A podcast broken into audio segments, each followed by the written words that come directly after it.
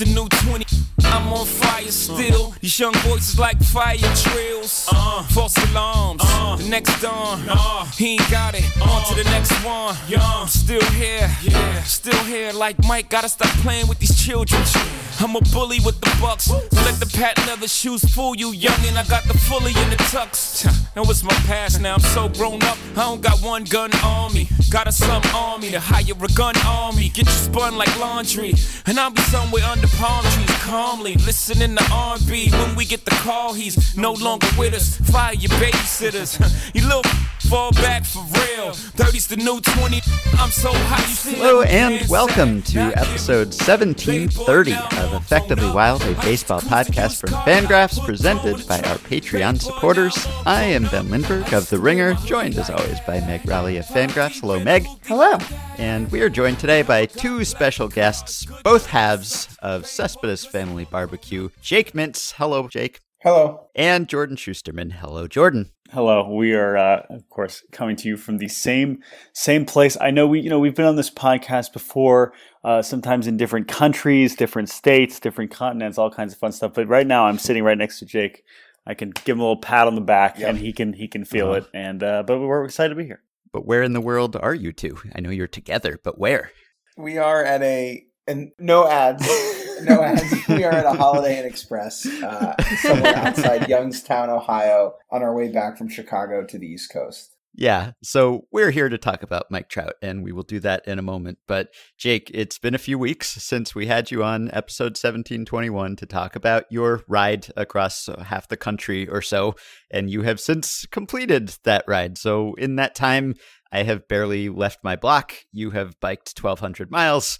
Jordan has driven those same miles, and you completed your journey, which, for those of you who were not following along, Jake vowed to travel to Chicago last year because he guaranteed that Tony La Russa would not be hired as the manager of the White Sox and said that if he was, he would walk to Chicago. Of course, La Russa was hired as manager of the White Sox, and Jake kind of lived up to his word in that he biked instead of walking, which is pretty good. And he actually made it. So, congratulations on completing the journey. And now you're on the way back east. But Bronx to Chicago, we were just talking before we started recording, and it sounds as if you were not in pain and it was not as much of a struggle as I suppose it could have been. But what were the highlights? How was the trip? It was great. It was difficult, but it was not strenuous. It was at no point uh, did I seriously doubt that I would complete it. I had a lot of fun, saw a lot of baseball. The riding itself was easier than I anticipated. The evenings were significantly more difficult than I anticipated. Like going to the baseball games and trying to like work at them. And so that burden I then fell upon Jordan, who had to carry more of the slack at the game. Yeah, which was fine. Uh, again, like the reason why I was happy to to go along is that you know I've I've missed being able to go on these road trips with Jake and go to games. We saw 12 games in 14 days, and that was a lot of fun. So yeah, like Jake was a bit of a zombie at most of the games. Uh, understandably, that was somewhat by design, but he was there. He did make it. He did watch the games. He and I grew into it as Yeah. the, as the trip went. I became less and less of a zombie. Yes, as I yes. But there were really only like two or three like actual like challenging, you know, adverse days where it was like he had to overcome something. A lot of them like were pretty smooth, and a, a big part of it, we've said this to a lot of people recently, unbelievably lucky weather on many Mm. many fronts. Mm. Like that is really what allowed I this spent- trip. Yeah, I I remember. I will never forget the moment when I came on the podcast before I left, Mhm. and Meg said, "So I see you've built no days off into your schedule." Yeah. yeah. And I said, "I guess you're right." And the weather gods shined down upon us literally, and I spent about 20 minutes total out of 78 hours in the rain. 20 minutes in the rain, that was it. yes. Wow. So it was pretty pretty stunning. And the kicker is we raised almost $30,000 for Lost Boys Inc., which was very, very cool to, to do. That's this. fantastic. Mhm. yes. And Jordan, I hope the drive wasn't too strenuous. no, no, it was the drive was hardly strenuous. It was just a lot of very weird timing intervals because even though we were doing it for two weeks, I never quite figured out okay, how long does it take him to go this far if it's this climbing and this? So sometimes I would get there an hour early. Sometimes I would get there like the same time as him, which felt ridiculous because it was like I have a car. Um, but you know, no complaints. It was very were, fun. There, yeah. there was one or two times where like I would get to the hotel before Jordan, right. And, and like, I don't have any of my clothes with me, so I just check into the hotel like in my stinky bike clothes, and then just wait shower, and just wait. and then just like nap and wait for Jordan to show up with my clothes. but it was fine. No, I, obviously no complaints. It was it was much easier, and now we've we've jetted back and already made it halfway back across in one day, so a little bit easier than than on the bike. So there you go.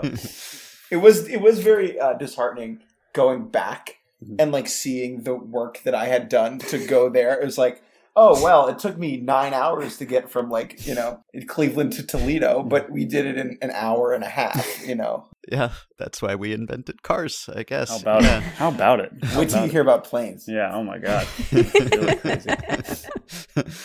what was the best baseball thing you experienced on the way? So it's funny you asked that, Ben, because you know we love baseball, and I think that's kind of our whole thing. But the Okay. baseball kind of sucked. The games themselves were mostly we bad. we really happened into some very bad, particularly the. Here, here's a good way to put it. The best major league game we saw was Tigers Orioles. Oh, So- boy. Of, Brewers- of the of the three Brewers. Uh, the Brewers beat the Pirates, I think, thirteen to nothing or something. That game was over. In and like it was all early. It was all early. That game was over in like the second inning, and then uh, you know our finale in Chicago, the Royals running Lucas Giolito off the field. It was like, what is going on? So, but again, like we, there were still some great moments here there. Seeing Um, Bobby Witt and Yo, person. yep, we see Bob Witt Jr. That was really cool. So you know, we, we definitely saw some some cool stuff, but not a lot of like memorable. Like, oh man, we what saw a that. game! Yeah, I that- never said what a game. Yes, not once in, in 12 games in 14 days did we have like an awesome baseball game. But that's fine. That's fine. Well, it, it seems clear then that the, the baseball gods and the weather gods struck a bargain. And Yes. Jake, I think you probably still got the, the good end of that bargain, but Jordan, you may have been short shrifted ever so slightly. Oh, a good takeaway I there, was Meg. A good takeaway. I was fine with the deal. Well, we're glad you made it. We're glad you saw some baseball, even if it wasn't the best baseball. We're glad you raised some money, and I hope you're already workshopping your next bad prediction so that you can Well, have your road trip for next summer planned. it's funny you say that, Ben, because uh, you know I got into this by making a claim, but the journey in itself was fun. And in the car on the way back, we did begin to cook up something for Oh, next no. summer. Yeah. Okay, and I'm not going to reveal anything else about it, but say that Ben Lindbergh, you may somehow be involved. Yes. Oh So my there you go. There's your ominous hint. Okay. Wow. As long as I don't have to bike to Chicago, that is fine. with No, me. no, no. You don't. No. Ben, you'll have to bike. It's not like you can drive there. I know. That was the problem. oh, damn. I have to give him a little bit of a hard time every now and again. good. That was good. Ben, I gotta say, man, cars though they're pretty cool. I just wanted to. Yeah. No, I, I'm fine. I like riding in them. I like Yeah, being true. driven. It's True, even better true. than driving, really. But Ben, wait till You you get your swing it. biker's license. I've got a license to ride. All right. So we have accomplished our banter. We have broken the ice. So let's get down to business here. Mike Trout is about to turn 30. I know it's hard to believe. It makes us feel old. We're all old now. Jake and Jordan are not old, but they're older than they were 10 years ago, as we all are, as is Mike Trout. We all know how time works. He was born on the blessed day of August 7th, 1991. He came into the world, and the world was never the same. And this podcast has never been the same since he showed up right around the time that we started podcasting, which was quite fortuitous because he's given us tons of content and he's going to give us some content today. So it's been more than 10 years since he made his major league debut in July 2011. And because he is celebrating this birthday, we wanted to celebrate him and venerate him and talk a little bit about all of the joy that he has brought us. And so we thought of Jake and Jordan because way back in 2015, we did a themed episode, episode 762, and we just talked about Barry Bonds fun facts and Barry Bonds stats. And Jake and Jordan joined me and Sam for that episode, and it was great fun. And we wanted to do something similar here for Trout. not as statistically oriented because no one can compare to the fun facts of late career bonds. So we will probably share some Trout stats here. But really, we just wanted to do a draft of things we like about Trout. Basically, we didn't get too specific, but our favorite things about Trout, the most memorable things about Trout, we can take it in any direction we want, but that's the general idea. It's just a general Mike Trout appreciation podcast. And I had hoped that he would be back on the field by the time we did this podcast and that we would be enjoying watching him again. But he apparently has the calf strain from hell that will never heal. I hope it will heal someday, but we will bide our time until he returns by talking about the happy memories that he has given us. What does Mike Trout mean to you guys? Oh boy! Well, we're obviously going to get into it, and uh, I, I think this is good that this will be a little bit more broad than the Bonds one, um, because I, I'm at, especially you know as we're thinking, I'm trying to keep it more just like things about him, right? Because there's a Yeah, million yeah. stats that we, we, maybe we'll, we'll throw some out, but I, I'm excited to see which direction we all choose to go with this. I think you said we're going to do three rounds. Is that correct? Yeah, we'll, we'll aim for that. If we have a bunch more, I guess we can throw out a lightning round or something, but we'll see how Oh, that yeah. goes. So I got a deep board, so we're good. it's good. I'm sure we'll overlap a little here, but I guess our guests should go first. So Yeah. I don't know how Well, I was gonna two say, who- guys decide order, but Who had the worst 2020? Ooh, hmm, I don't know. This is this is a whole other conversation. Yeah. We already did our banter, so we don't have to do that. But but Jay, I but mean, have I'll, you I'll done give your therapy for the week, Jordan? Uh, that's, that's another good question. That's another good question, which we can we can get into uh, after the recording. But uh, what I don't know. Do you want do you want the first pick? Who's? I mean, the real question is who's The- picking twenty fifth, right? the I mean, real- that's yeah. that's the real. Come on, that's that's what we're really trying to ask here. you go first, Jordan. Okay, I'll go. I'll, let you go first. All right, I'll I'll just go second. all right, I'll just start there. Mike Trout was, was picked 25th. And you know what? More specifically, I'm going to go with Mike Trout being picked after Randall Grichuk. Not because, you know, obviously there were other players picked ahead of him that never even made the big leagues. Shouts out Jio Mier. Shouts out Jio Mier and, uh, you know, Bobby Borchering and, and all kinds of, you know, you know, stellar talents uh, that we, you know, Chad James. I mean, really, you know, quite baseball luminaries. But I love that it was Randall Grichuk who has basically become one of the most uninspiringly normal baseball players. Like he made it, he was not a bust, but that he was the guy that was ahead of Mike Trout. And they said, "Yep, we got to make sure we can, we can lock down Grichuk first. Uh, it's always funny, and he will be tied with him forever. I think if Randall Grichuk wasn't the guy picked in front of Trout, what else would we ever say about Randall Grichuk? I honestly don't know. Um, but Right. he's he's kind of stuck with that forever, and and I think it's funny. I mean, there's a lot of Trout draft related ones we could go with, but I'll start there. Yeah, I, I think if Sam were here, he would point out because I know he's written about this before that I don't think it was that the Angels thought that Grichuk was better No. than Trout. right. so it is highly amusing, though. that Yeah, but again, if- Grichuk if it was was- officially selected first. Yeah, if it was the other way around, I would never. No one would ever mention it. But and even though you're right, as Sam has pointed out, it's not like they were actually saying he was better. It's still funny. Right, because you know, Yes, it is very funny. if if you follow, this is part of the issue with baseball's draft is that it is very complicated, and if you are a casual fan, it does not make intuitive sense to you. And so, like for most people to look at a list of the twenty. Uh, what year? The 20 two- 2009. 2009, Yep. sorry. 2009 draft, and it's like, oh, 24th best player, Randall Grichuk. Yeah, Yeah, for Sure. sure. Absolutely. yeah. I just I just love it. It's very funny.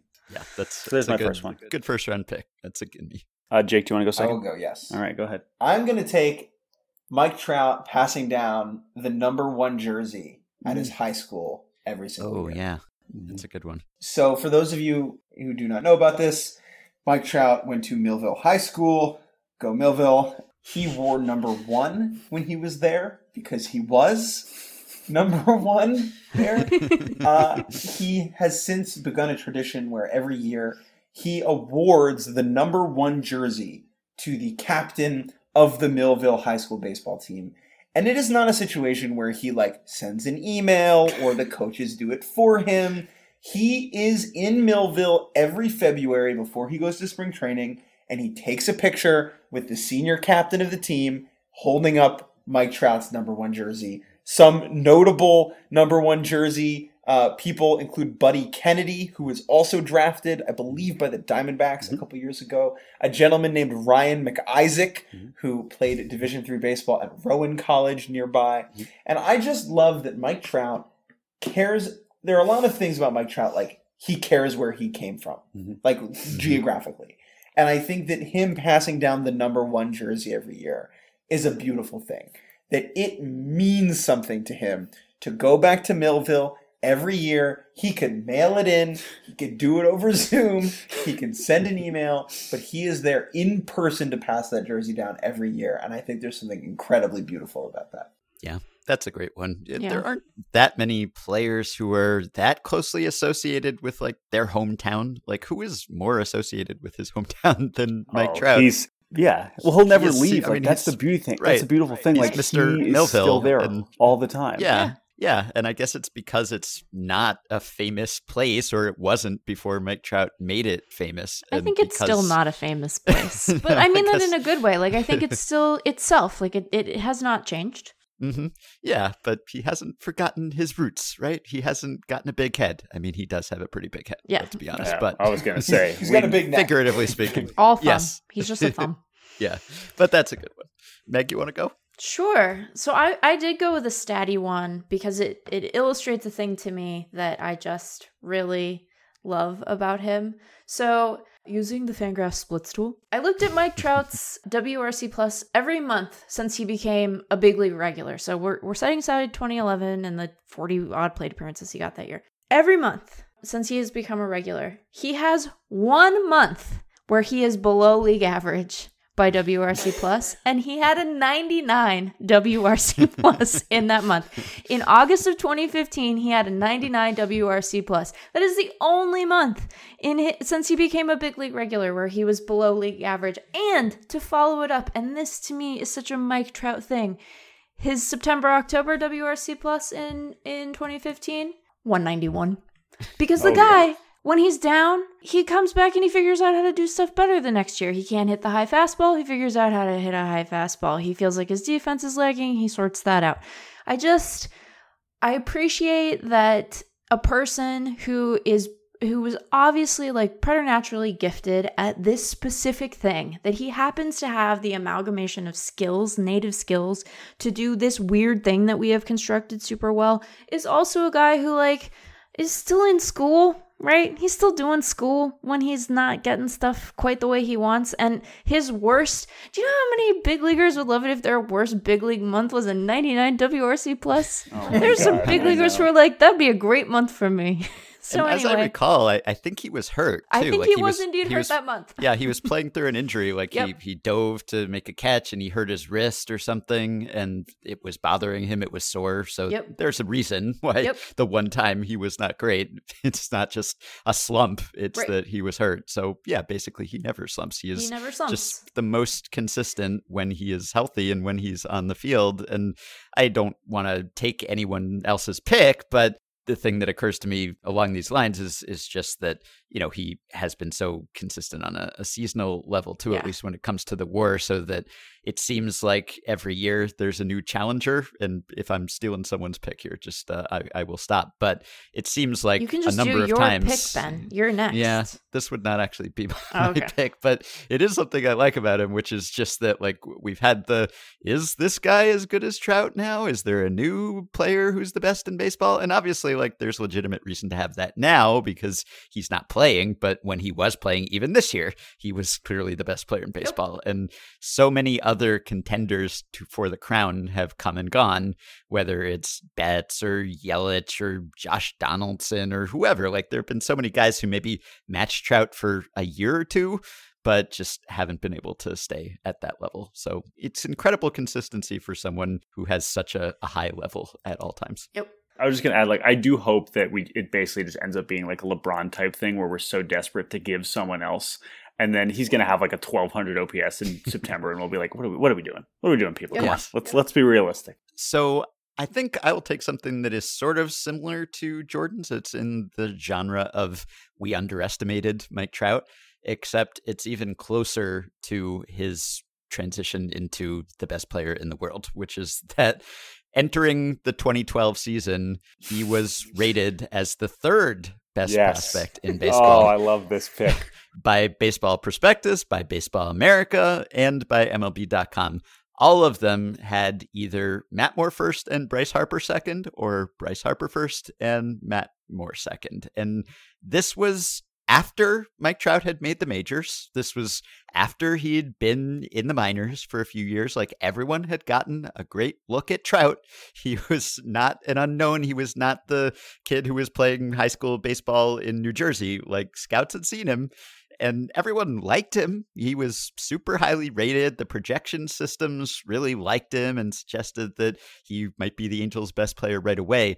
But no one got anywhere close to how great he was almost immediately. And I say almost just because he was sick in the spring, right? And he lost some weight and he didn't actually get called up in 2012 until like late April. And basically from day one, he was the best player in baseball and has continued to be ever since. And so the fact that smart prospect people kind of missed like that close to his breakout, like I don't want to denigrate anyone's scouting skills. They're all better than mine and it's easy to miss. But to me, the fact that he was drafted 25th overall, like that's a great one. But there have been a lot of draft misses. And, you know, he was in high school and he was far away and he wasn't facing great competition, everything. It like, was cold that spring. yeah, right. And he was, was. still a, a few years away rained. From rained. from being Rain. Superman. So that to me is like more explicable than the fact that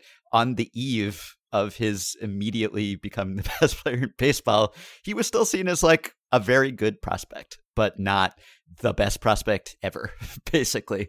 And that just boggles my mind because uh, we thought he was going to be good, but right up until he was the best, we seriously underestimated him. I think it's still too early. I think it's really important to wait prospects out, and there's a chance Matt Moore has another gear. Did you? I mean, did you see what he did in Japan last year? I just don't want to. I don't want to lock that in yet. Okay, that's true. Let's let's let's see how it plays out then. I, I mean, you're think right. Matt Moore could easily accrue 75 WAR over the course Well, of and his too. Yeah. oh, that's true. Gritch, that's a good point. Yeah, Trout and hasn't even turned 30 yet. So, Oh, I I, know. He has a long way ahead of him. Let's hope. You're and, right. and you're yeah, right, you're right. it, it's not like Bryce Harper was a bust or something. No. Like it's not. It's not like that was a miss. You know, Right. like Harper's a Hall of Famer too. So I'm not saying that like him being the number one or two prospect in a typical year. Like, of course he would be. More okay, maybe that's more of a miss just because pitchers are you know tough to project and the guys get hurt and all of that. But like, still, uh, there was no prevailing sense that like everything was about to change and that this guy Mike Trout was about to dominate the next decade of baseball. And I think that that's wonderful because it suggests that you never know what's right around the corner. Maybe the next best player in the world is about to debut and we don't even know it yet. And I don't know if anyone's going to like draft his 2012 season, so maybe I'll hold Hmm. off on that, but but he was just the best at basically every aspect of baseball that year. I really would like Harper to end up like second in war over the course of their careers just so that we can never abandon this narrative. you know, they'll like be going into the Hall of Fame. They'll both be first ballot guys. And they'll Yeah. be like, here we are yet again. it's funny, right? Because like it was always Harper versus Trout, and who you got, like at least for a little while there, yeah. just because Harper was so highly touted as a prospect.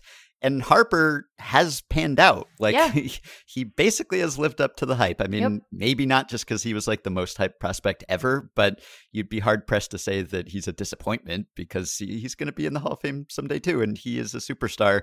And I guess you know you never know like how their 30s will go, and and maybe Harper will make up some ground on the back end. But like that conversation ended very quickly. like the, there's no real rivalry, even though Harper has turned out to be awesome. Like Trout was just so good that that became not a conversation very quickly.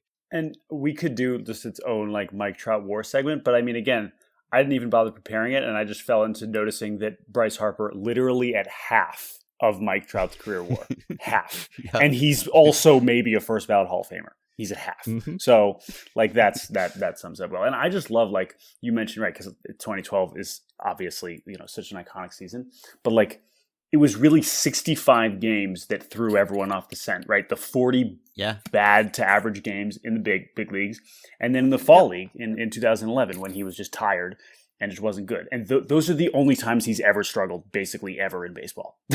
so Except that for August stretch- 2015. except Yeah. for August 2015 when he was merely an average big leaguer. Yes, yes, well said. So uh, for my second pick, um, I love all those picks and very good, good transition here. This is kind of going more of, of off of what Meg was saying because um, I was also thinking about like right, like when has Trout been bad, and I just got to mention that, but I'm going to go with something a little bit different, which is that I'm going to draft Mike Trout being unbelievable in spring training.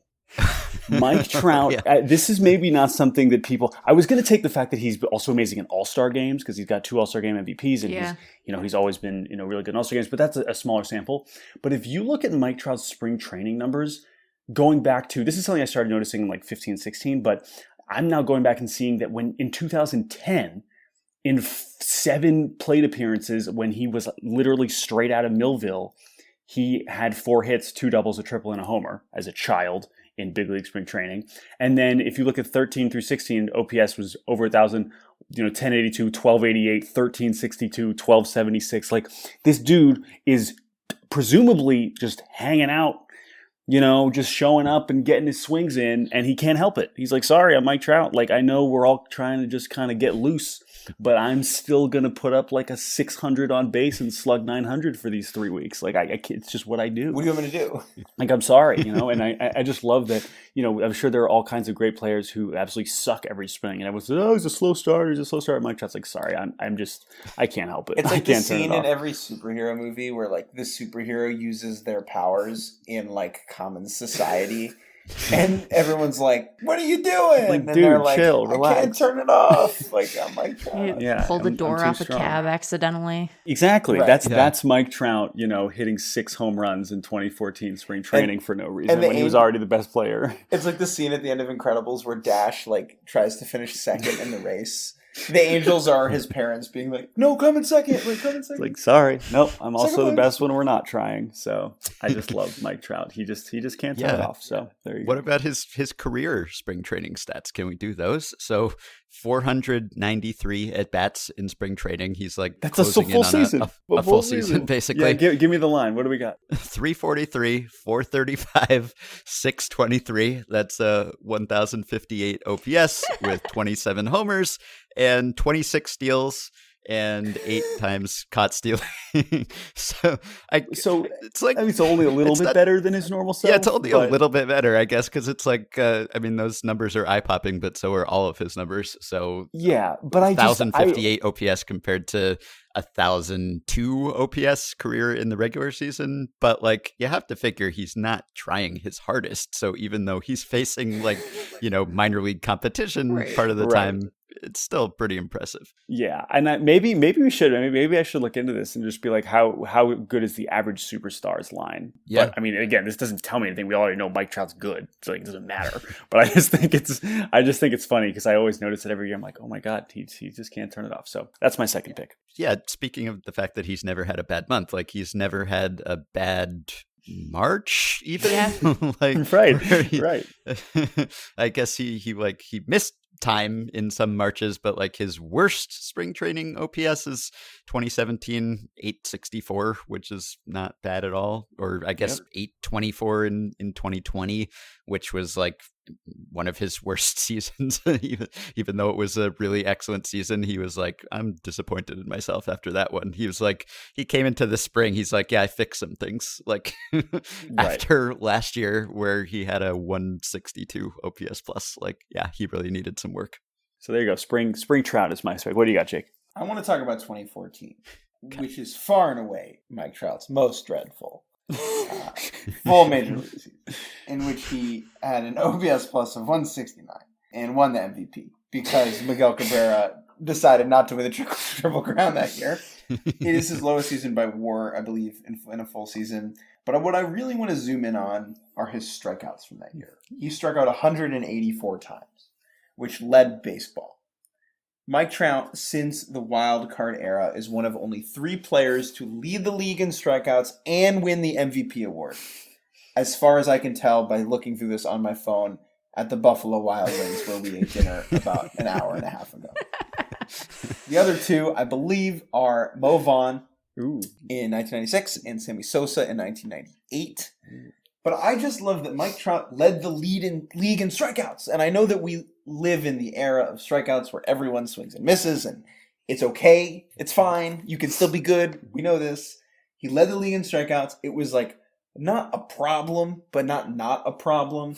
And for me, it made me think about like you never really get your strikeouts completely in check. And it reminded me of like when I had acne in high school. It was like I can manage this. It's never gonna fully go away, but I can do my best to keep it under control. And that's what Mike Trout eventually did with the strikeouts. His totals then plummeted from 184 in 2014 and got significantly lower over the next two seasons, uh, both in full seasons. And so Mhm. I just love that, like, he was striking out more than anybody else in the world and still won the MVP. And then it was like, I can't do that anymore. I'm going to fix Yep. it. Still not good enough. Yeah. Yeah. That's something I was considering drafting, but we've already alluded to it. Meg, you mentioned it. Like just the fact that seemingly every season he targets some quote unquote Yep. weakness, which would already be a strength for just about anyone else. But Yep. he says, This is what I'm going to be better at this year. And then he is. So he wins an MVP award and he says, Well, that was nice, but I struck out too much. So then he's going to strike out a little less. And he's done this with so many things, whether it's like when he couldn't hit high pitches for a while, Yep. right? Because he's a low ball hitter. And then he said, Well, I want to be a good high ball hitter too. And then he like turned into the best high ball hitter for a while. Or like when his arm was his worst tool. I don't know if anyone's going to take that. So sorry if- I'm stepping on anyone's toes, but I love the fact that that was like the one thing he didn't really do that well. And he at least got it up to average. Yeah. Like, you know, he, he did some shoulder exercises or something. And suddenly he was like pretty good at throwing too. And he's had that like every year it's like oh I, i'm not getting good enough jumps this year so now i'm going to get better jumps and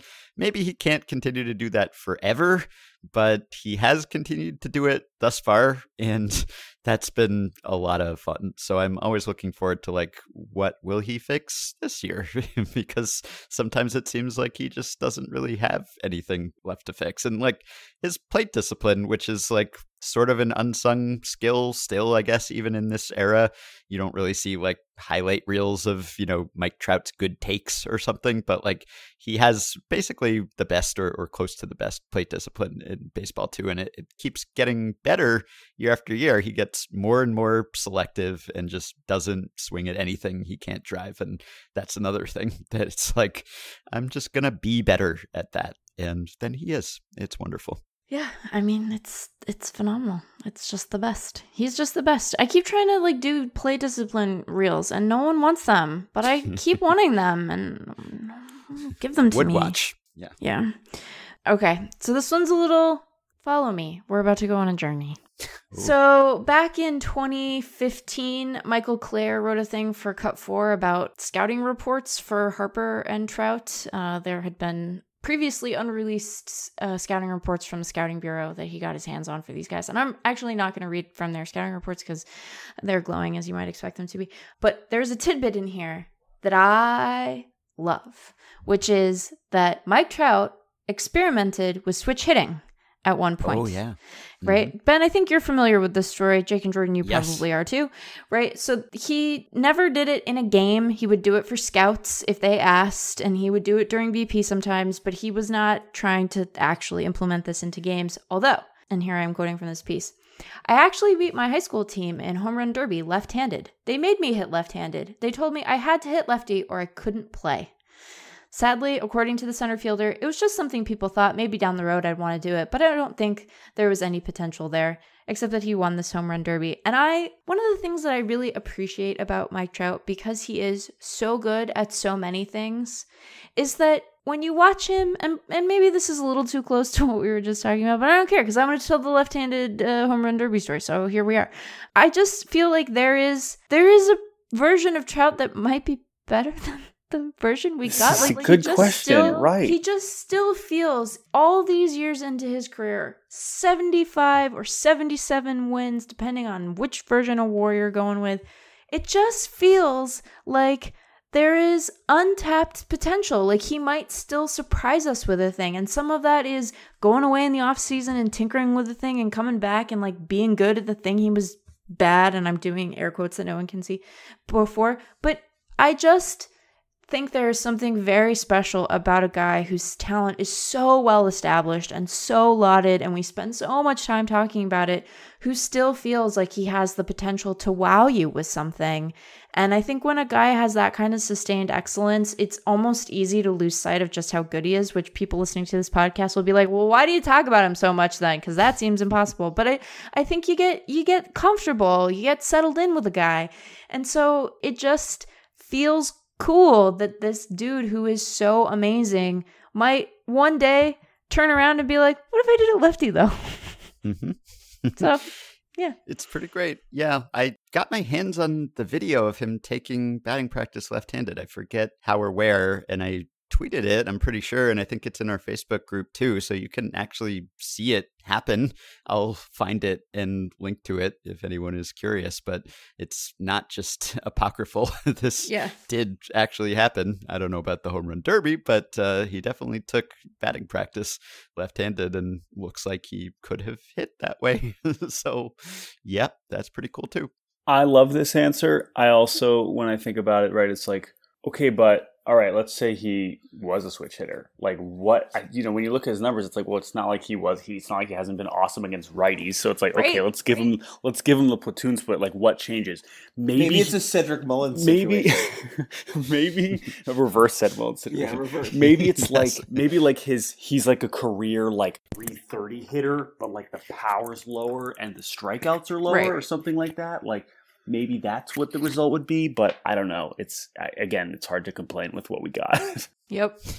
Yeah the many models of mike trout is one of my favorite things about him just because he has kind of morphed a bit as he's aged but has remained like roughly as excellent in his various incarnations. So, like, he's led the league in a lot of different stats that don't often go together in one player, although he still hasn't led the league in homers because Jorge Soler beat him out a couple seasons ago, which I'm still sort of mad at him about. But you had the super young Trout who was incredibly fast. I mean, he's still very fast, but like I think, as Sam has noted, like for at least a while in that season, I think he was leading the majors in base running runs and batting runs and fielding runs. And he ended up like coming pretty close to doing that over the full season. So he was just like the best at everything and had all the tools. And then, yeah, later on, he kind of became like the high strikeout slugger. And then he cut back on the strikeouts, as Jake was saying, and really ramped up the plate discipline, but like still hit for a lot of power and walked more and so, you know, he follows the progression that a lot of powers hitters do, where they hit more homers but steal fewer bases as time goes on, which makes sense because he's like hurt himself stealing sometimes and it just, it's not worth it really. But there've just been like these multiple versions of Trout, and yet all of them are worth like nine or 10 more. so, my favorite thing is how many times in this episode Ben's going to say, one of my favorite trout things is, and then not draft that thing. I'm hugging all of them. well, you're you're up again, Ben. So I'm excited to see what you, you are yeah. going to take. Can you imagine a sports team do this? Be like, "Ooh, we really like that other guy. Let me tell you all about it." All but right. you can have it. I am uh, officially taking kind of the quintessential Mike Trout fun fact, which no longer works, but it worked for a really long time, which is best ever through oh, age yes. X in war. Oh, I one of the great tragedies so, of 2020. Oh man. Yeah, yeah. It's partly the pandemic shortened season. It's partly the fact that he keeps missing time with injuries. So he has fallen off the pace now, and he is uh, now, I think, merely the fifth most valuable player ever through his age 29 season, and that's if he doesn't play another day this year. So he's behind like I don't know Babe Ruth and, and like Ty Cobb and Rogers Hornsby or, or whatever, like you know players who play Fake in a completely different, yeah, basically, and Mickey Mantle, which is like a little less fake but still somewhat fake. So I think that is just the best stat because it was just the best way to sum it all up, really. For years, it was like, no, he's just the best. Like, no one has ever gotten off to a better start to his career. And here's the leaderboard I can link to that proves it. you know, as long as you believe in war and that war makes sense, like here's the definitive evidence that I can just hyperlink to say best ever and best ever without even like adjusting for era or anything or like saying the guys ahead of him, you know, were playing in in segregated baseball or, or whatever. Like you didn't even have to do the disclaimers. He was just the best. And Yeah. he was like better than all of the inner circle guys. And so, you know, even though he has fallen off the number one pace, he's still pretty darn close to it. And I just got so much joy out of that fun fact for years and like following it and doing the math to see if, okay, if he is he still going to be on top after this season? Like, how many war does he have to have to get back to the top through this age? So I'm sad to see that no longer work, but for a while it was just the the best. It was my favorite fun fact going. Yeah, it really is like almost in the same sense that the Bonds 400 400 club, 500 500 club, like that he's in his in his own club for both those, like that kind of same kind of thing. That was the one that would just like really hit in the same way beyond the as we, you know, if you listen to 762, it's like, well, no, he had the most home runs. That's the one you should probably lead with. but but with Yeah. Trout, no, you're you're so right. And I I think there are a lot of like milestones and beyond Trout that we're just gonna we're we don't realize we're missing that that because of 2020. Um Right. and I you know that's that's definitely up near the top of the list for those. So I like that one though. It had to be taken. So I'm glad you took it. Yes. Uh, okay, for my final pick, I'm going to go with something that you actually just said uh, a few minutes ago, but it's simple and it's just that Mike Trout is so freaking fast still, somehow, even though he is a football player. You know, it's something that, uh, you know, tragically, because he's missed so much time this year, you know, when I pull up his, his baseball savant page, it, it, his, his percentiles don't fill in because he hasn't played enough time, right? But the thing that has filled in enough is the fact that he's still 97th percentile sprint speed. And I know sprint speed is not perfect.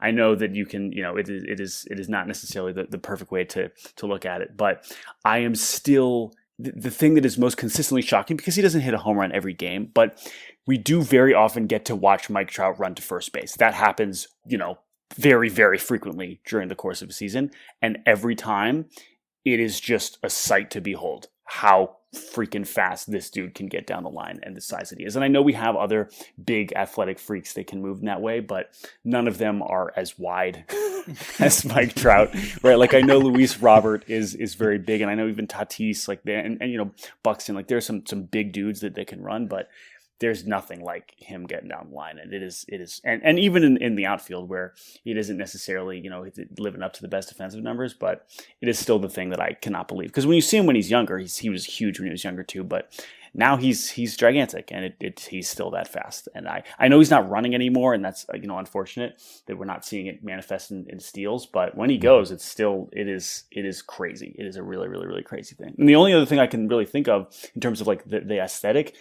and I didn't obviously wasn't around to see it, but it, it's Bo Jackson. Like when I watch Bo Jackson highlights, I'm like, how is someone that big Mhm. moving that fast? And Trout is the only one in the modern day baseball that I can think of, and he's also the best at everything else. So that is a, a simple one, but that's what I'm going with. uh, Right, third. like if that was his only thing. it would also be unbelievable. Yeah. um, so yeah, going Trout Yeah. is still really fast, and I hope I know he's, he's had these injuries, and this is I think the first lower body injury, serious lower body injury that he's had. Well, he had the foot, right? Oh yeah, oh he did have the foot briefly, and then the other was the was the hand sliding in, so that wouldn't matter. But Yeah. I just hope, uh, and I'm curious. I'm honestly really curious to see how many elite sprint speeds he's Yeah. racking up down the Me stretch too, 'cause when he comes back. I saw some clips of him running the other day, and that was like not running at full speed because he didn't want to test the, the calf Right. completely yet. And like with anyone else, I would have thought, oh, that's a sprint. Like that looks pretty darn fast to me. and yet that was like apparently problematic, and like he he isn't ready to be back yet. But like that was faster than I've ever run when my calf feels Oh. fine. So right. Jordan and I literally like 40 minutes ago at dinner, Alex Bregman posted a video of himself running in AAA because he's also coming back from a lower body issue. And Alex Bregman didn't look great running. like he didn't look like he was zooming. You know what I mean? Yeah. And Mike Trout, even when he's going half speed, just and apparently it. still hurting. It was It just like, looks Yeah. great. yeah. Yeah. So anyway, simple one, but there's my pick. What do you got, Jake, for your last pick? I'm taking the weather. thing. I'm sorry. Someone had to do it. Someone had to do it. Still on the board. I mean, come on. Here's the thing. The weather thing, Mike Trout's love for weather has become bigger than his love for weather. And that it is often, besides him being the best baseball player in the world, the first thing about his personality that people list. And I think that that is slightly unfair to Mike Trout, who, yes, look, I don't want to get into the whole discussion of face of baseball, et cetera, et cetera, but like, he is not an electric man. That's okay. we know this. There, other people filled that role in our game. Mm-hmm. But he is definitely not boring. There's a huge difference. Anybody, and you two have done this, who's talked to professional baseball players know that the bar for boring to be interesting is very low. Okay? And Mike Trout is not boring. He's not a boring person. The weather obsession is not just a bit. He loves it. Okay? He is going on the Weather Channel. He watches the Weather Channel. We have apps in this day and age. You don't need to watch a show to see what the weather's gonna be where you live. You can Google it or you can look at it on your phone. But he is tuning in to what's the guy's name? Jim, Jim Cantore. Jim is his- Cantore best friend. his BFFFL, and he's watching the weather, and he owns his own weather balloon. he owns a weather balloon. He got paid four hundred and twenty-six million dollars or whatever, and was like, what are you gonna do with it first, Mike? Oh boy, "I'm gonna buy a weather balloon." Like it is just a hobby that I don't know anyone in my life who loves the weather like that and he's the best player in the world and he just loves Can I loves can. I add on the as this has been made pointed out that he loves the weather and he lives where there's no weather. I, I- that's just that also kills me. yeah I think And that's so much of why to stay there for his right, but that career. has to be part of why he's going back to Millville and just Yeah. praying there's a blizzard. he loves it he's like, come on, give me something interesting. and i think that like the mike trout weather thing has been beaten into the ground like when mlb uh, on the broadcast like during the all-star game has him do like the weather reports like he's not in love with being a weatherman right He's in love with the weather. he's the we- he's the weather guy Yeah. and so he's just thinking about the weather in a way that i don't think about anything and i love that Do you think that his parents anticipated his personality when they made Nelson his middle name? Were they Mm. like, that fits. That's a that's a love the weather and your wife and the Eagles kind of guy name, Ooh, right? ooh, Nel- yeah. Nelson. That's the name. That's the middle name of a man who has a favorite chair and a weather balloon. Like that's that's what that name means. like it's not michael john Mm. no, Right. Nelson. Yeah. Yeah. Yeah, people sometimes cite his affection for weather as evidence that he's not interesting because, like, hey, that the most interesting thing about him is that he likes the weather. And, like, weather, you know, it's your go to, like, conversational small talk when you have nothing to say, you talk about the weather. And so the fact that he's identified with weather, associated with weather, people think that that makes him boring. But really, being that interested in almost anything is interesting, I think. And being that into weather when you're not like a meteorologist and when you're like one of the best athletes in the world is actually interesting. And to the extent that he is bland, like there are some ways in which he's bland. Obviously, he's not going to give you like super exciting post game quotes and all of that. But I've come to value that quality too, really. Like there was a point, I guess, where I probably would have wished that Mike Trout said more interesting, attention getting things. But like, we don't need that, I don't think, because there is a whole generation of players who just really capture your attention with everything they do and everything they say now. So maybe that was more glaring when Mike Trout was like clearly the face of baseball or whatever. It's a silly conversation, but like now that you have Tatis and you have Guerrero and you have Acuna and you just have like all of these guys, it's not like there's a void of like personalities in the sport right now. And so I think he's a nice compliment to that because Yeah. like he's just Superman. Like Superman is not inherently all that interesting a character really at least a lot of the time but like he's a cool iconic memorable character nonetheless and i'm sick of like finding out that people in baseball are bad. Yeah, not, yeah. and, and, like you never know with anyone, right? But like Right. from what we know and from what we can tell, like there's no sign that there is some skeleton in Mike No. Trout's closet, and that is refreshing. And Yeah. I I just like that he's the guy who's just like always working hard and saying he's taking it a day at a time and like signing autographs for kids constantly and like doing charity work and all this stuff like it's you know kind of cliched almost but he's like the good guy superhero and i think you need someone who fills that role too and like we probably need more people who are just like seemingly good even if it makes them bland from one point of view so i've come to value that about trout over time he is a metronome in a Mhm. way for our baseball watching lives, right? Yeah. And and that is his personality too. I think you know there was a lot said about him face of baseball, whatever, and I think something that Jordan and I eventually kind of agreed upon is like Mike Trout is not the guy for like attracting new fans necessarily, but he's outstanding at retention. Yeah. Like if you're in on baseball, Mike Trout is going to keep you in on baseball once you find out about him, right? yeah And it seems it seems like it seems like other ball players really like him. Oh like yeah. he seems to be very well liked and when you're the best at something and you know we talked about year to year variation blah blah whatever like when you're the Mike Trout of your generation it would be easy for people to dislike you no matter how nice you are just because you're the best and it's a competitive field and they're competitive young guys and they want to you know take that mantle but he seems to be very well liked by everyone who comes in contact with him in the game, even though, you know, he does want to tell you about the 10 day forecast. But that's useful, you know? You don't want to be caught unawares, even if you have an app in your pocket. Maybe it's not mm-hmm. working or what have you. So I, I don't know. It seems like a good indicator that people could have all sorts of reasons to have animus toward him just because they're jealous and they just don't really seem to. So that's nice. He's wholesome and he seems at least from afar like kind of uncomplicated. Like he just wants to play baseball and be the best at baseball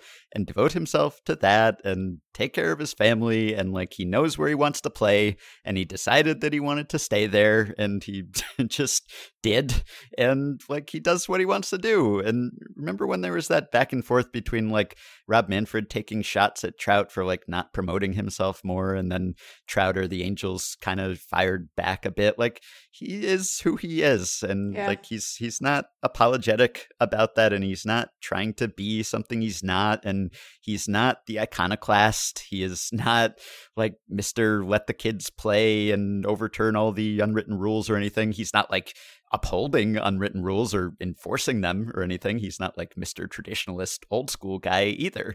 He's just going about his business and like there's nothing not to admire about him. And I, I would just say, like, the, the one thing I would add to this is that it's a small thing, but there are a lot of baseball players we talk about the bland ones, the ones who are maybe, you know, putting their head down and running. But, like, Mike Trout is enjoying himself. Like, he Yeah. Oh, smiles Oh, a yeah. lot, right? He smiles, he's laughing with teammates. And, like, that goes a long way, too, where it doesn't look like, like, he does still look like he's having a great time. And even though he's not giving us the best quotes, that still comes through on the TV and makes him just as more likable versus other players where they do look like they're literally doing a job. DJ LeMahieu. Yeah, yeah, exactly. So, so, so you know, not to name, not to Not name, to name not DJ to, not to name name. DJ LeMahieu, but you know, DJ LeMahieu. So, you know, that's that's another thing that I would uh, I would just add on the on the Trout personality thing. But Yeah. anyway, Meg, I think you're up. Yeah, well, we we covered it a little bit in in our discussion here, but I really, despite the fact that I would love to see him play October baseball more often, I really love that he decided to stay with the Angels. And like he committed, like there is a no trade clause in that contract. he is staying in Anaheim, and I think you know if you look at the the Fangraphs leaderboard since 2012, it's a lot of dashed out team names, right? It's a Mm, lot of guys who have moved around, and there's nothing wrong with moving around. I think that you know trades happen, and dudes should be able to play where they want to and play where they're paid what they're worth, and they need to take care of their families. So I don't begrudge anyone, you know, going to different teams, but I do like when we have guys where a fan base can establish a lifelong connection with someone. And there's something there's something really lovely. It's like the it's it's quietly the biggest vote of confidence and sort of braggiest thing he's ever done to sign a deal that long with Anaheim with a full no trade. It suggests that he thinks well I'm going to get him there. Like we're going to we're going to go to the playoffs in the course of this contract and I'm going to do it. It's like quietly very, you know, braggadocious on his part. But the nicer thing is that you just don't get a lot of guys where they're with one team for their entire careers and I think that when when we have really great players who are like that's a thing to celebrate. That's a special thing to get to cultivate that kind of lifelong bond with a player and say like that's our guy, you know. And Mike Trout is good enough at baseball that he's all of our guys and you know, we spend so much time talking about him that you know, it's shocking that Ben is only just now watching every Angels game, but I know I feel almost disloyal. It's like what are the, the odds? Te- he doesn't. I know. know a teammate would. Yeah, that's right. I, I could be watching just to get the odd shot of Mike Trout on the bench in Yeah. the dugout occasionally. That's why I'm watching every. Angels game this season. Yeah, he doesn't know. So so you know, like he when I think when you reach a certain level of talent where even if we think the face of baseball conversation is just sort of inherently silly and the strength of the sport is that there are multiple faces of baseball, if if you reach a certain skill level, I think you become bigger than just your affiliation with your team, but that connection is still really magical. And I think that for you know to to Jake's point about retention, like imagine growing up a baseball fan in Orange County and you're you're a kid now, you probably don't remember the Angels ever being in the postseason, but like you've had Trout your whole fandom. It's like being able to root for Felix on steroids. Not Felix on steroids, but like the experience of rooting for Felix amped up on steroids. Anyway, you know what I'm trying to say. So I really like that about him. And Yeah. I hope that his very well earned self confidence proves to to come to fruition, even if it's not this year. I really am the embodiment of the distracted boyfriend meme when it comes to Trout and Ohtani. Like, I just I hope they can both be healthy at the same time so that I can gaze at them both at once and I won't have to turn my head. But yeah, it's it's obviously not one of my favorite things about Trout's career that he is one for twelve in his one playoff appearance. Although Yeah. the one was a homer, we must Of point course. out. Of course. But I, I wish that he had had more October moments.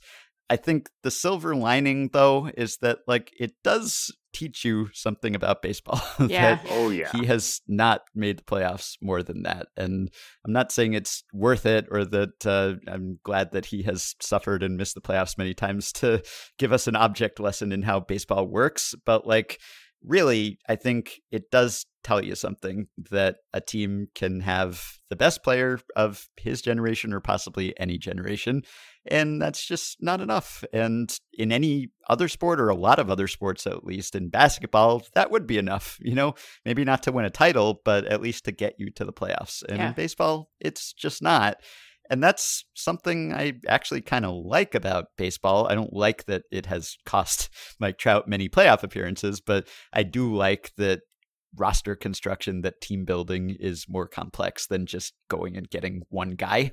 So, in a way, it's a bug, but in a way, it's a feature, and it is at least a learning opportunity, I guess.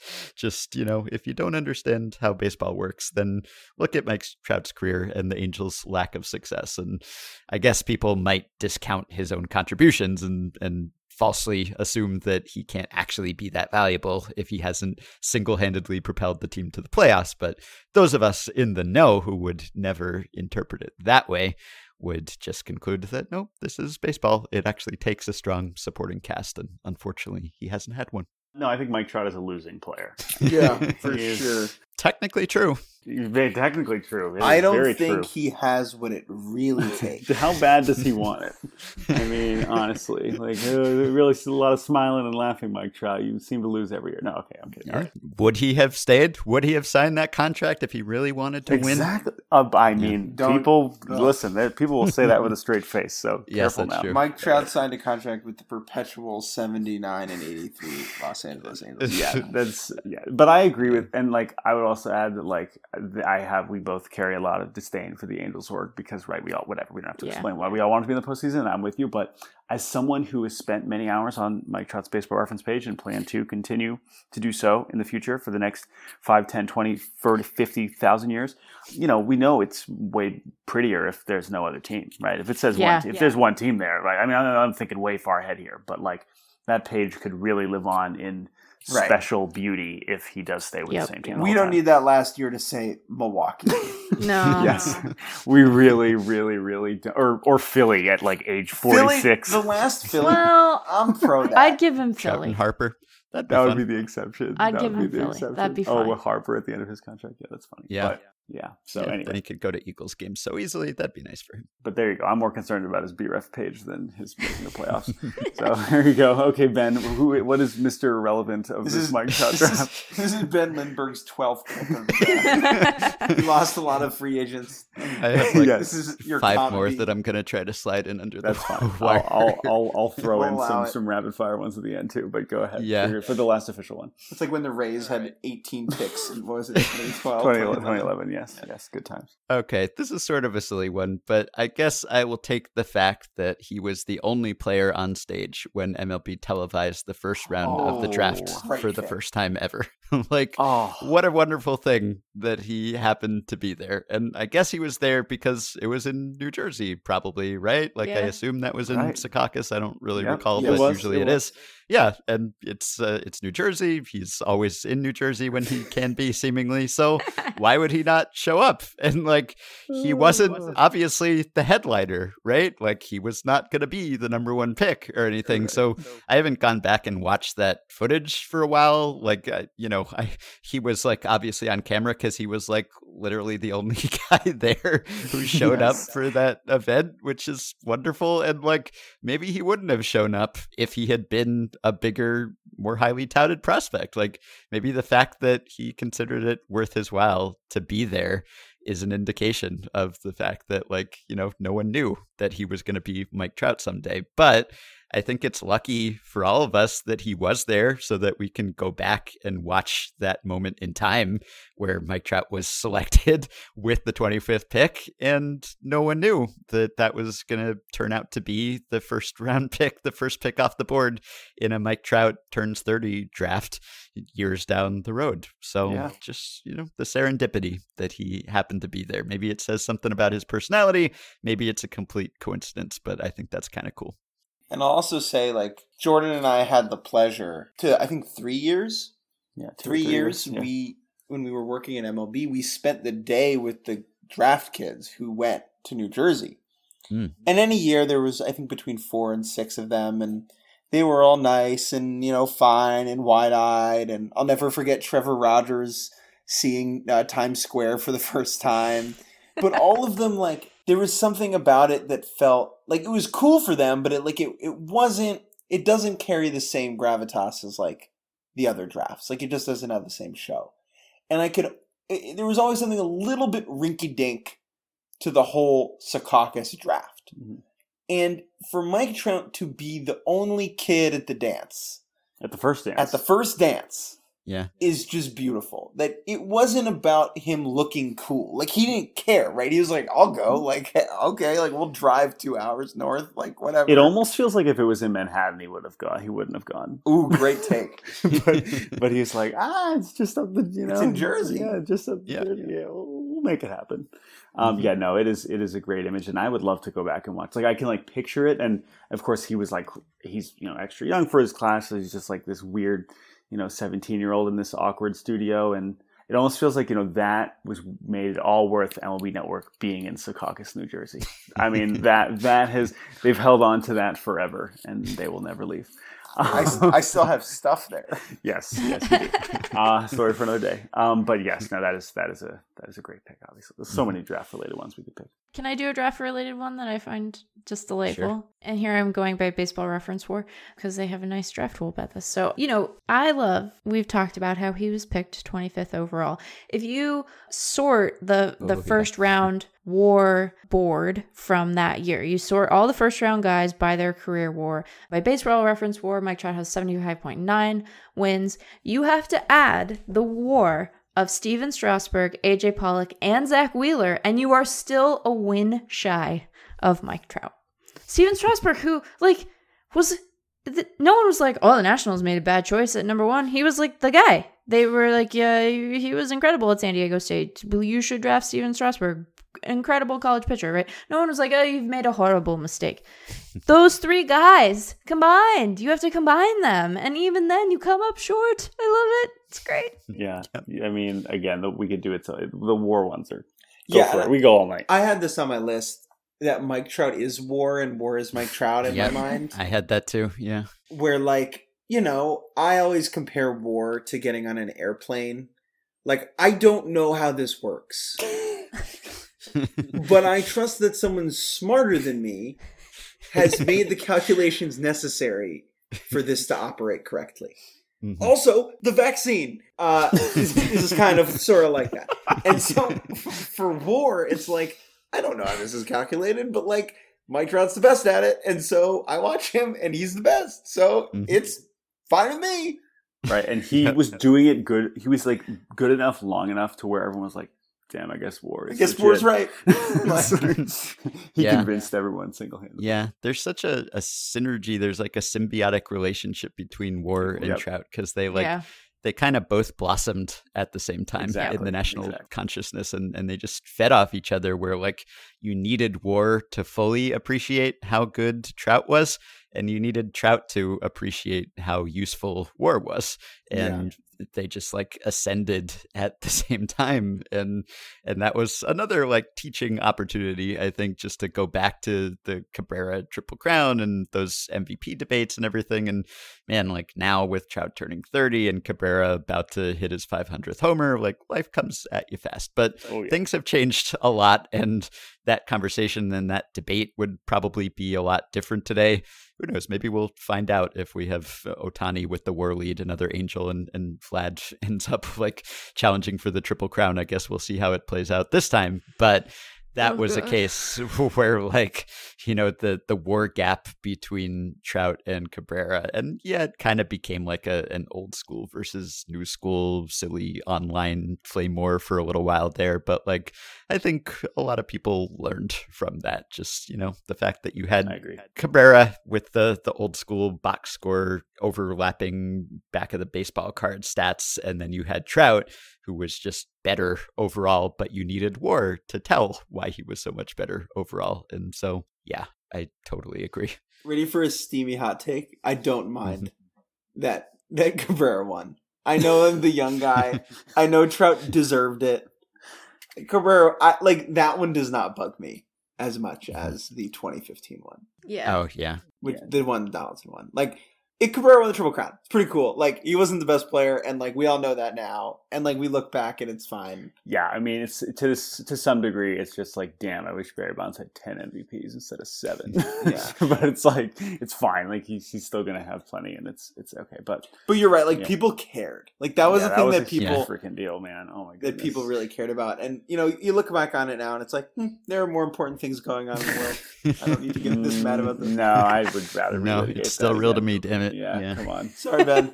Oh, Ben did it. Damn it. He doesn't do that very often. Whoa, whoa, Ooh. yeah, Yeah, oh boy, it's a Get wrestling spicy, meme. Yeah. but but yeah i've never like gotten that into like award debates really because it, it doesn't change like how the player actually performed but for a while there like when you just had like the old school cranky columnists who were like triple crown end of story and i guess you also had like the sabermetricians being like Yeah. war end of story but yeah.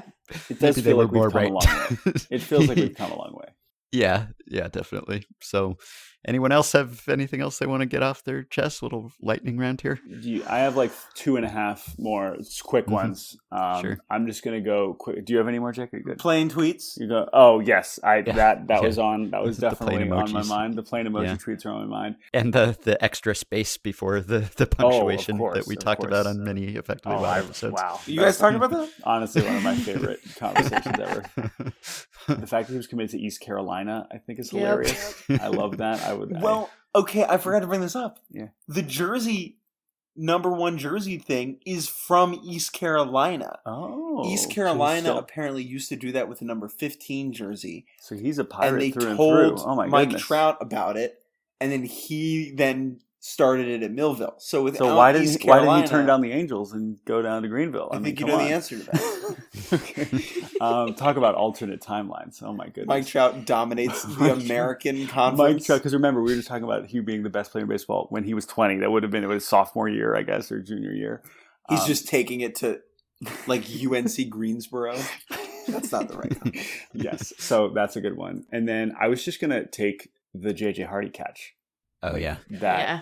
Like Mhm. that is one of the best defensive plays of the last 10 years easily and it, he happened to do that too right you know it's just Yeah. one of those things it's like he has he does have that that moment uh that defensive And- moment so I adding to the that like he jumped in front of the plane ad mhm, mhm. on the fence. Like he, Oh, ju- he did it in Right, front of the Southwest ad. Like Right. he flew. which by the way that that reminds me of the whole you know he's a subway guy in front of jersey mike ads Oh, yeah. What are we such doing? a missed opportunity. yeah and they have jersey mike ads in the angel outfield so you know there's, there's That's a bad thing. yeah, that's that's tough. But, but those are those are the the only other ones besides the million other war related ones that I could have come with. But Yeah. yes, I'm glad we took it an individual play because like none of us really had done that and that's like not the way we consume Mike Trout's career mostly just like it's the steady accumulation of value maybe more so than just like the single play and partly that's just because he hasn't been in the playoffs and so a lot of the plays blend together but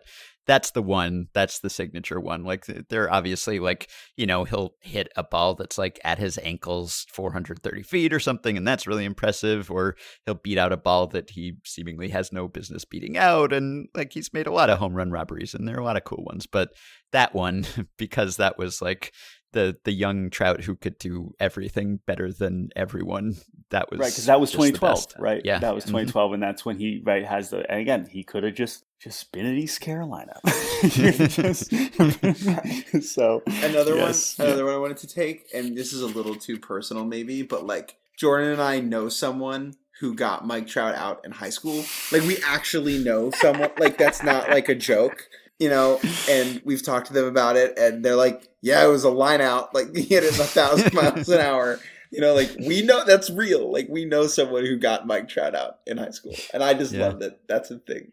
Man, I wonder what he would have hit in college because his dad was a, a great college hitter, Mhm. and I, I wrote about that once. But like, I wonder, like, would he have been as good, but just in college, or, right, would he or not would have he have been would have been developed slowed as down quickly? Yeah, right. because he'd be just This is like, crap. like the optimistic version of the would the Mariners have been able to screw up Mike Trout if they had drafted him? yeah, just to put this in, you know, Jordan and I talk about this all the time because like we love small school like Division three baseball, and New Jersey small school college baseball is like as good as it gets.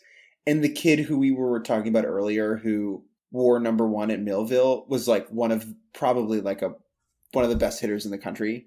This kid Ryan McIsaac, he hit 405 this year in D three. in D3. And we always joke about like, ooh, what if Mike Trout had just like stayed nearby at home and like played Division three baseball at Rowan College? Like, Oh, boy. how would that have gone? would've Would the been- number have started with a six, a seven? Would you hit seven hundred? I think he would have. I do. I I, do do, believe it. Maybe he would have started hitting left-handed, but just Yes. to like give Oh other my people a, God. a shot. You 100%. know? I mean, he would have pitched. Hundred. That's the other thing. He absolutely would have been pitching. That probably would have been true at ECU also. Hmm. But yeah, a lot of alternate timelines on this podcast. Oh my goodness, we've really Yeah. gone a lot of different directions. yeah. How much better could the other timelines be than the one we actually got? though, like this I one's know. pretty darn good. I know, Yeah, I yeah. um, so I got a, just a couple more here. I'll say I don't know if this is a good thing or a bad thing, but I think he kind of spoiled us when it comes to prospect promotions. And I know that he he did struggle briefly in 2011, and he got a little unlucky. And I wrote about that once. He had like a low BABIP and everything, but like because he just took the whole baseball world by storm immediately in 2012 when he was still so young, like it wasn't just him. It was also Harper and Strasburg and later Juan Soto and like, you know, a bunch of other guys who, who came up and were good right away, Jason Heyward. But like, I feel like now we're just so spoiled that when Jarred Kelenic comes up and struggles in his first taste of the majors or Wander Franco is like, good but not incredible right away. It's like, what are they waiting for? What's taken so long? And so it's like we need to recalibrate to like our pre trout understanding of like what the aging curve is like. And I know the aging curve has kind of changed, but like he just, he blew our minds so much early in his career that I think it gave me unrealistic expectations for like every subsequent prospect. So that might be a bad thing, but it is part of his legacy, at least in my mind. And I also want to take the fact that he has been and still is the face of Super Pretzels. Oh my goodness! oh, why didn't I have this on my board? That's a huge oversight. It's oh, just the no. best. Like I know he has bigger endorsement deals too. No, but this is the a good one. You're the so fact right. that he still reps Super Pretzels after all this, and like maybe he signed like a 14 year deal with Super Pretzels too. I don't know. And they like bought an low extension. on No, it was an extension. I think they actually re-upped.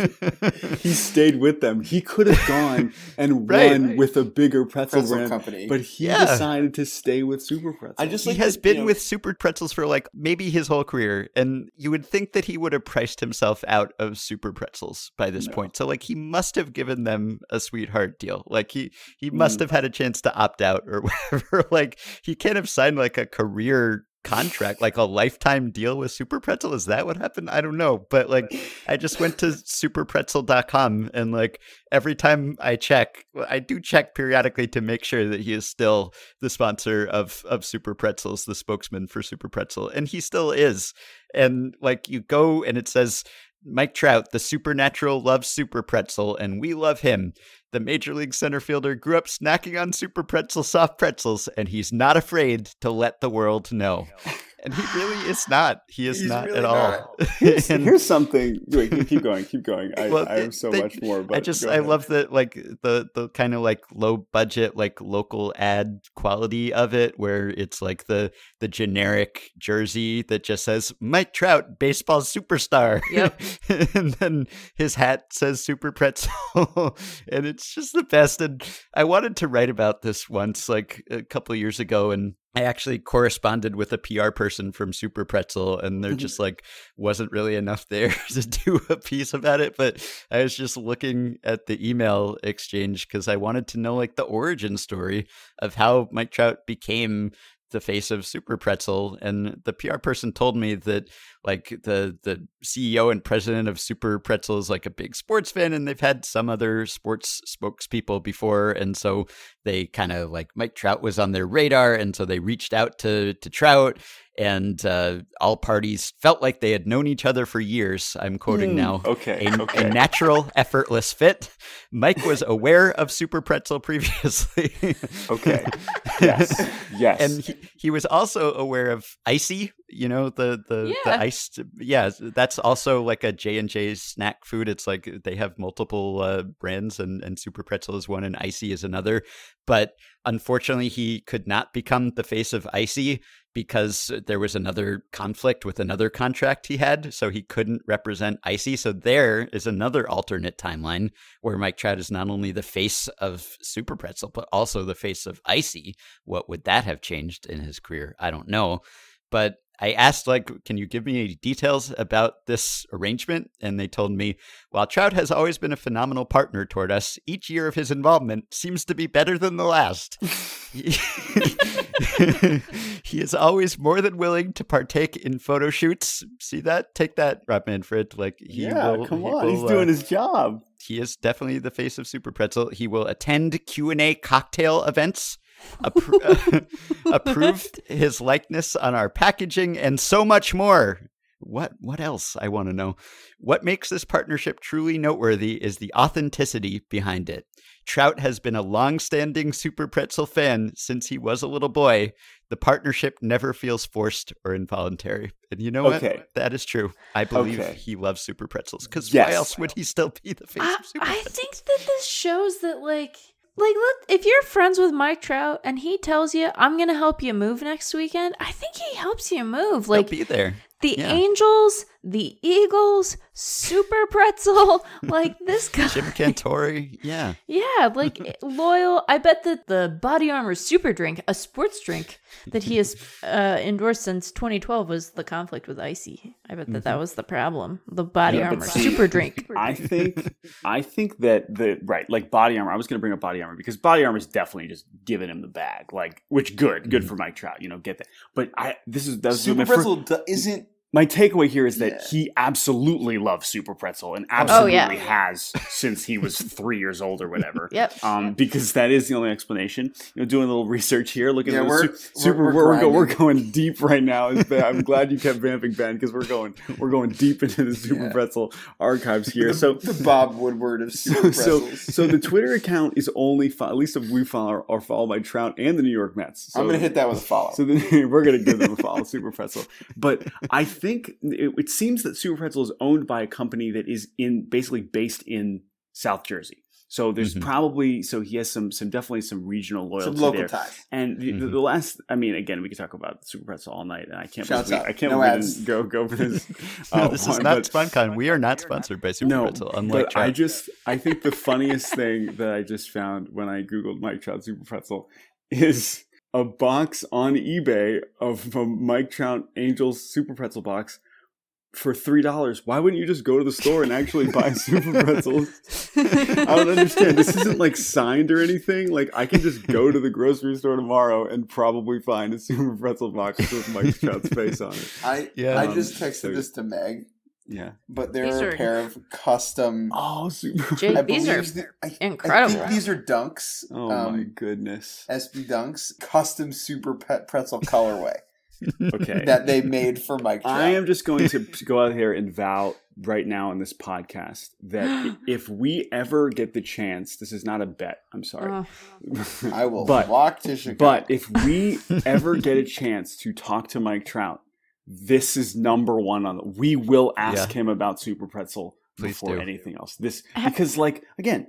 It's not like there's that much he and we know he's going to be excited to talk about it. Yeah. both Yeah. because Mhm. they're paying him whatever they're paying him, and because he freaking loves loves. Super Pretzel. There's love no it. way he doesn't. There's no way he doesn't. So I think it'll be an instant connection, and I and I can't wait to talk to him about Super Pretzel. I have long had the theory, and and this could go this could go fast in a good or terrible direction, but I have I have long been of the of the mind that your best chance for a good Trout interview is at an Eagles game. Mm. Yeah. Like go go to an Eagles game with him and He's just see element. yeah, just see where it goes. Now, he's very serious about the Eagles, so you three who are not big football fans would need to do some prep because I bet he would want to talk about the game, and Halftime, that might be taxing for you. But um, but you have Super Pretzel i i as a backup, so I think it'd be Mhm. fine actually. Yeah, Oh. I found the press release. They they signed him in October 2012. So early Ooh, adopters, after- no, but Yeah, that's still af- you after know- the best season ever. I mean, right? But- But yeah, no. I mean, it's it would be it. more They did their impressive if it were preseason, and it's like everyone else was like Matt Moore is the best prospect in baseball, and Super Pretzel was like no, No. Super Pretzel was choosing between Matt Moore and, and Mike Trout, and they You can made get the a right Super call. Pretzel watch Yeah. on Etsy for twenty dollars. Oh my Well, goodness! it says it was a, a multi-year agreement. Doesn't say how many years, but it says we believe the combination of Mike representing our super pretzels, soft pretzels, churros, and other related products is a rare combination of the best of the best. Oh, So- people don't know this, but Rolled Gold had uh, had Matt Moore all locked up, and I think Snyder's might have had Harper Oh in the pretzel in the pretzel race. yeah. And Auntie Yeah. Anne's had Randal Grichuk. All right, I'm done. Sorry. The other thing I asked the Super Pretzel PR person is like, does Mike Trout get unlimited Super Pretzels? Like, is that the perk? Is that why he is so loyal to the brand? And they said there's no set quantity of Super Pretzels that he gets, but, and I'm quoting, he he knows he is welcome to all the Super Pretzels, soft pretzels that he wants.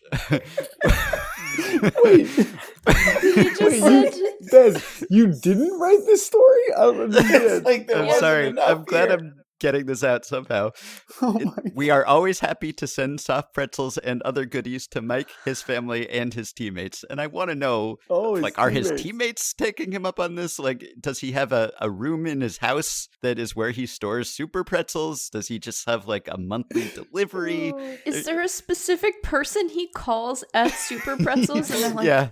Oh, Like, he's going Mike. straight to the top. Yo, Come on. I'm out. re-up. Yeah. I need to re-up. he's going, right. he's Uh, going I straight love to the top. Come on. Let's let's be real. Because, like, on one hand, giving a guy a lifetime supply of pretzels is wild. But, like, what are you going to say no if Mike Trout calls you and he's like, Can I have a pretzel? Yeah. this just this just happened when when Giannis won the championship and went to Chick Fil A and was like, "Can I get lifetime supply of Chick Fil A?" They're like, "Ah, sorry, we can't do that." It's like what? Like at least live in live in the moment. I mean, go with the flow. Even at least say the right thing. But no, super pretzel. There's no Yeah. way he doesn't have Just back up the stuff. truck, and the Yeah. truck is full of super pretzels. And Exactly. the last thing I asked was like, has it worked? Like, has, has Trout enhanced super pretzel sales? And they said, we see a direct spike in social media interactions and advertising recall and awareness when using Mike's image and likeness. This is a true partnership. Mike has become a member of our team and our J&J Snack Foods family. We look forward to many more years to come. And I like so do I. They talk about it like it's a partnership. Like, he's benefiting like his global platform. Well, he's Like- getting like- like as many like, super look- pretzels as he wants. Right, like it's like LeBron and Nike or something, right? Like, man, if it wasn't for Super Pretzel, like no one would know about Mike Trout. yeah, the Q rating is skyrocketing because of the Super Pretzels sponsorship. But that's the thing. It's like it's not what you would think of as like an athlete endorsement. Like it's not Gatorade or Body Armor or whatever, Mhm. or, or even like Subway, which like wants you to think it's like healthy food. At least like Super Pretzel uh, is it's a pretzel. It's not like a performance Super, enhancing it's substance. a Super Pretzel. It guys. a super Aren't they pretzel. frozen? They are Yeah. frozen. I've Yeah. had a box in my freezer for years, or at least I was gonna gonna say, I have definitely experienced a spike in super pretzel oh, since Oh, yeah. Mike Trout, you know, and, and honestly. I'm not, I just searched, you know, Mike Trout super pretzel on Twitter and I have a tweet from, from us, September 2013.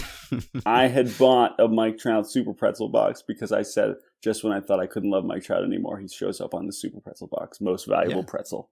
Yeah, so there you uh, go. The sponsorship is paying off right now on this podcast. Oh We've been talking about time. super pretzels for 20 minutes. If, you, I mean, if you're listening to this and you aren't about to go, at least look for a Mike Trout Super Pretzel box. You are lying. You are absolutely I would like lying. someone who listens to this pod, someone out there, just tally the total amount of times that the word Super Pretzel is Super pretzel. said on this pod. Over Oh. under, I'll set it at seventy-five uses of the word Super Pretzel. Do you think he brings super pretzels to like all of the angels gatherings? Like if they have like a Yeah, clubhouse what I potluck, wonder. is are they like Mike? Uh, enough with the super pretzels already. is Ohtani hooked on super pretzels now? Ooh, Yeah. Like, ooh. anyway, after we publish this podcast, there's definitely going to be a direct spike in social media interactions. There and better be. advertising recall and awareness. So- we need to look. Trout's been out for whatever two, three months now. Like they don't have Mhm. like highlights to quote tweet, so we got to give him a little boost before he comes back. yeah. All right. I think Oh. that's all my super pretzel material. I can't. Anyone else? save that? No, th- we're not topping that. Yeah. That be should have been the first can be overall pick, really. Yeah. No, this was better. This was better this way. If you if you stuck around for the good stuff, you know, God bless. All right. Well, I will just thank Mike Trout for the memories. We hope there will be many more. You know, he's he's a Hall of Famer if he were to retire today. If this were somehow a, a career-ending calf strain, he would be a first ballot Hall of Famer. He already has the war of a Hall of Famer, and hopefully he's only like halfway ish through his career. And who knows how the second half will be? I would not be at all surprised if he ages gracefully and we'll just hope for the best. But he's already given us so much both as baseball watchers and as podcasters because like the Mike Trout hypotheticals are, are sort of the signature of Effectively Wild. There have been dozens of them. They're all collected on the Effectively Wild wiki, which I will link to. Thanks to that page, I know that we have actually talked about what if Mike Trout had to switch hit on episode 364, and then what if he had to hit lefty on episode 999, and more on switch hitting on episode 1002, and what if Mike Trout had gone to college in episode 434. We've done it all, and I never tire of considering new ones, and we'll probably get some super pretzel related Mike Trout hypotheticals after we post oh this podcast. Oh boy. I cannot wait. All right, Jake, Jordan, thank you for joining us from the Holiday Inn Express, and we will reconvene here. I, I hope in 10 years we'll all be here and healthy and happy, and so we'll Mike Trout, and we will celebrate his 40th at that time. And until then, you can find Jake and Jordan on Twitter at Cespedes Barbecue or BBQ. You can find them also on the Ringer MLB pod every week, where I also appear on separate podcasts, but the real highlight is Jake and Jordan every week. And of course, you can read them and hear them and watch them on Fox as well. They're everywhere, just like Mike Trout on Super Pretzel boxes. So, guys, thank you so much for joining us. Thank It's you been both. a pleasure. I'm gonna go sleep. Gonna go do that. These pretzels are making me thirsty. yes, they are. Okay, that will do it for today and for this week. Thanks as always for listening. You can support Effectively Wild on Patreon by going to patreon.com slash effectivelywild. The following five listeners have already signed up and pledged some small monthly amount to help keep the podcast going and get themselves access to some perks. CJ Labasi, Jacqueline, Gretchen Ehrenkoffer, Chris Paskoff, and Finn McHattie Straley. Thanks to all of you. You can join our Facebook group at facebook.com slash group slash effectively wild. You can rate, review, and subscribe to Effectively Wild on iTunes and Spotify and other podcast platforms. Keep your questions and comments for me and Meg coming via email at podcast podcast@fangraphs.com or via the Patreon messaging system if you are a supporter. Thanks to Dylan Higgins for his editing assistance. We hope you have a wonderful weekend, and we will be back to talk to you early next week. When I'm finally gone, I'm gonna be gone without a trace. A lot of good times ahead